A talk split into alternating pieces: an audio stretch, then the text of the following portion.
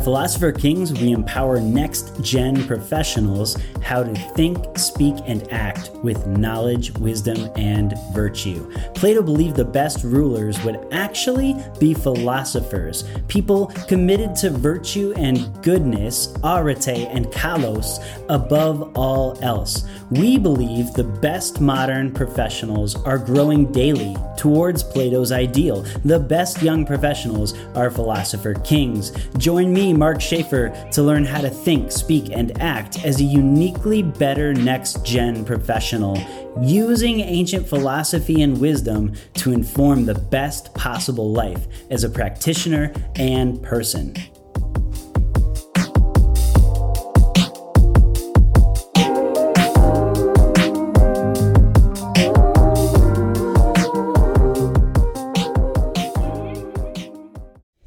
Friends, Mark Shaffer from Philosopher Kings here, just popping in to intro the third part of my four part interview with Joe Martino, my friend who is a professional counselor and entrepreneur in Michigan.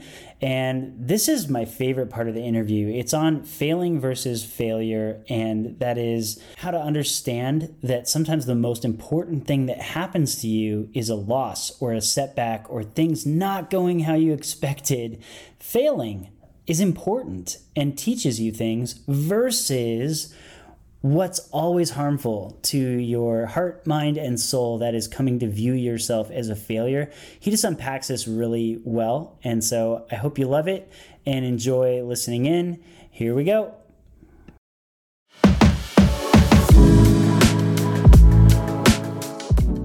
That was like the warm up question. And the main one I wanted to ask you was a really essential distinction that you made uh, just a while back between failure and failing. You said that young professionals need to understand the difference between failure and failing. What did you yes. mean by that? So that's one of my my passions. Uh, one of the things that happens a lot in therapy, and you might have even experienced this with your therapist, people come in sure. and they're like, well, what do I do? And, you know, you kind of work that out and they're like, okay, I'm going to go try this. And they walk out the door. They come back the next week. I tried that. It didn't work.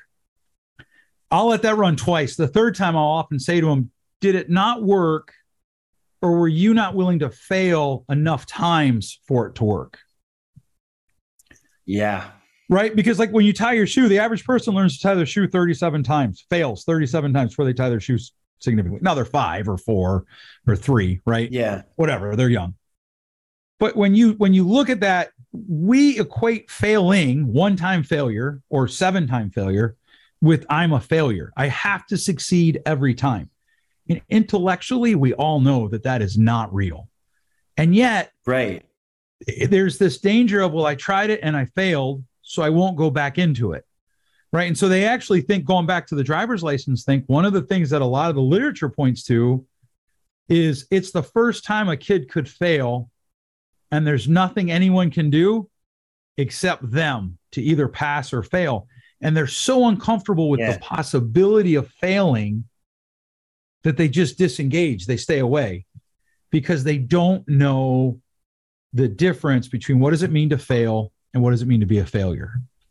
And so, you know, I, I read a, actually, I didn't read it. I watched a TikTok, I think, about a woman talking about her dad. And she said, you know, a lot of kids, their dads would be like, hey, what did you succeed at today? My dad, this woman talking, she said, my dad expected us to have a story of what we failed at that day. Yeah. And we would celebrate that. And we would, you know, get high fives for failing.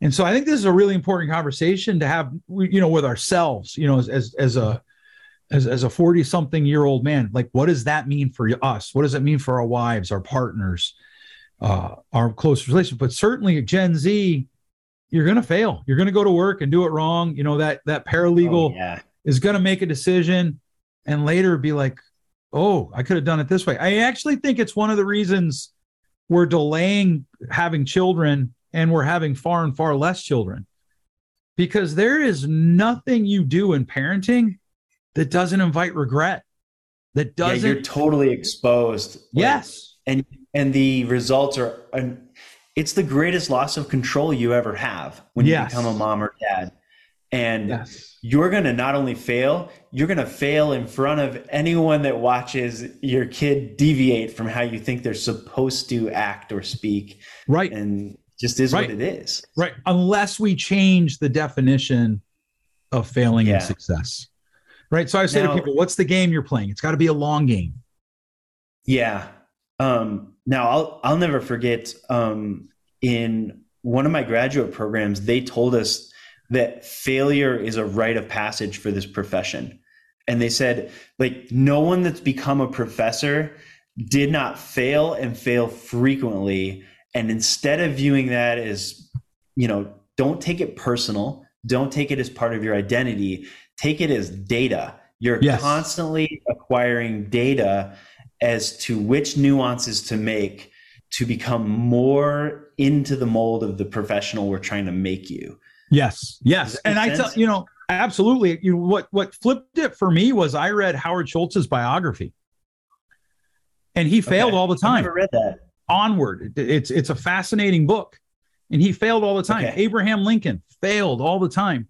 I was just at the Henry Yeah. Ford Museum with my kids this weekend. Henry Ford failed Yeah. twice before Ford Motor Company took off. You, you know, failure is a rite of passage. And I think part of it is tied to, and we haven't talked much about this, Mark, but I think part of it is tied to we have a really bad definition of what a good decision is. Right. And so I'll ask people when I when I interview them, like, tell me how you know if you made a good decision.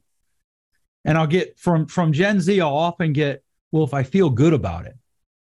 Okay. Can you ever tell me about a time you made a good decision and you felt bad about it? No. Can you ever tell me about a time you made a bad decision and you felt good about it? No. And because of labor laws, I often want to say at that point, really, you never went home with somebody and in the moment thought it was a great decision, and 24 hours later, you're like, what did I do? Right. I can't ask that question because it'd be it'd be illegal. But if I could, that would be the follow-up question. And and It'd be the best then- example that most people have. yeah sure. Yeah, it's certainly one that's mostly relatable, right? And Yeah. then when you when you start to dial that out, you know, one of the things you look at is most people decide a good decision is if it turned out right, i.e., I didn't fail. But Yeah. like I like to play poker. I was playing with a guy one time who he went all in. I'm pretty good at the percentages. He had a 4% chance of winning. It's a terrible decision. He won. Oh, so it worked out for him. No, because he was out of the game about 20 minutes later because he was making bad decisions and it got reinforced in his brain. He got the happy chemicals in his brain. I went all in and it worked, man. I'm a great poker player. No, bro, you're not. Yeah. You know, you might be someday, but right now you're not.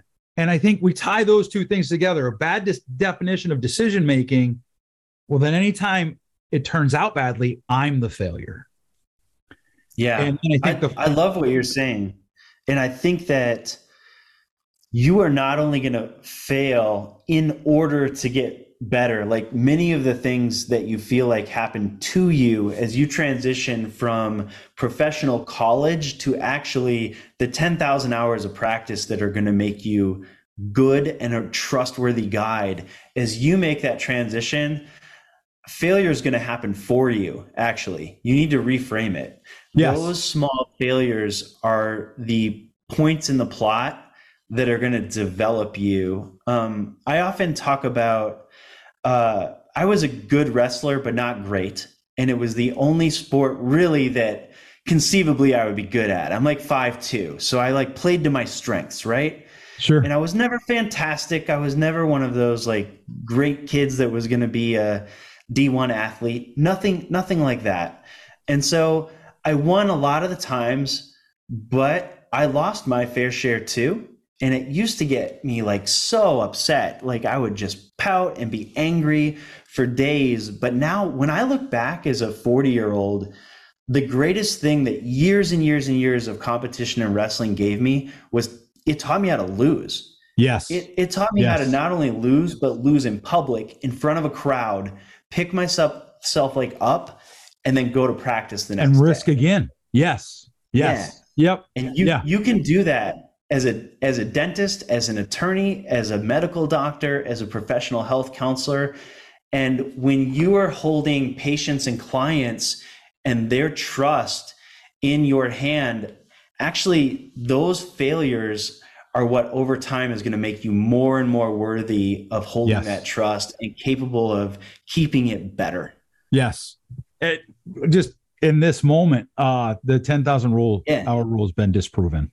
You know that, right? You were being funny. Oh no, I didn't. Oh, yeah. I've wasted so many hours, Joe. So- Yeah. well, no, you still need all the hours. It's just the 10,000 rule. Our rule's been disproven. So, The specific number. like- yeah. Yeah. Gladwell, I kind of have a, a struggle relationship with him. I feel like his Okay. podcast, uh, it isn't revisionist history. It's just, Yeah. it's actual, it's just a different spin. But That's so okay. I got, that's I why I, started, wanted you. I- no, no, I started I getting wanted in- on the show. I started getting into the like I said earlier, I, am probably a nerd. I started to get into the like, okay, so where is he swung and missed? And it's all over Yeah. the internet, the numbers and how it works out. And Sure. so yeah, so yeah, it's been, but you're not wrong in the idea that everything you do is failure, right? Even with oh even yeah. your most intimate relationships. You know, one of the things I tell people all the time is what's your expected failure rate? So uh, for your for you and your spouse, for you and your partner, what's your expected failure rate in, in miscommunication? I teach it for a living. My wife's the best counselor I've ever met. She teaches it for a living. I wake up in Yeah. the morning and one of my expectations is that I'm going to miscommunicate with her at some point today. I'm going to fail in good communication. We're both very intense people. Yeah. We are both hard chargers. We're both invested in being right. And at some point, those are going to win over relationship. But when that expectation is set that way, when it happens, I also have a, another expectation. I can go make it right. I can say, I'm sorry, I was wrong. Will you forgive me? Here's my, how I'm going to change my behavior. And what happens is when I set the expectation that I will fail, I tend to Yeah. fail less at the things I control, right? My behaviors. And when the things that I don't control still end up as failure, I I- I'm not thrown off by it. I don't lose a day. I don't walk around and sulk.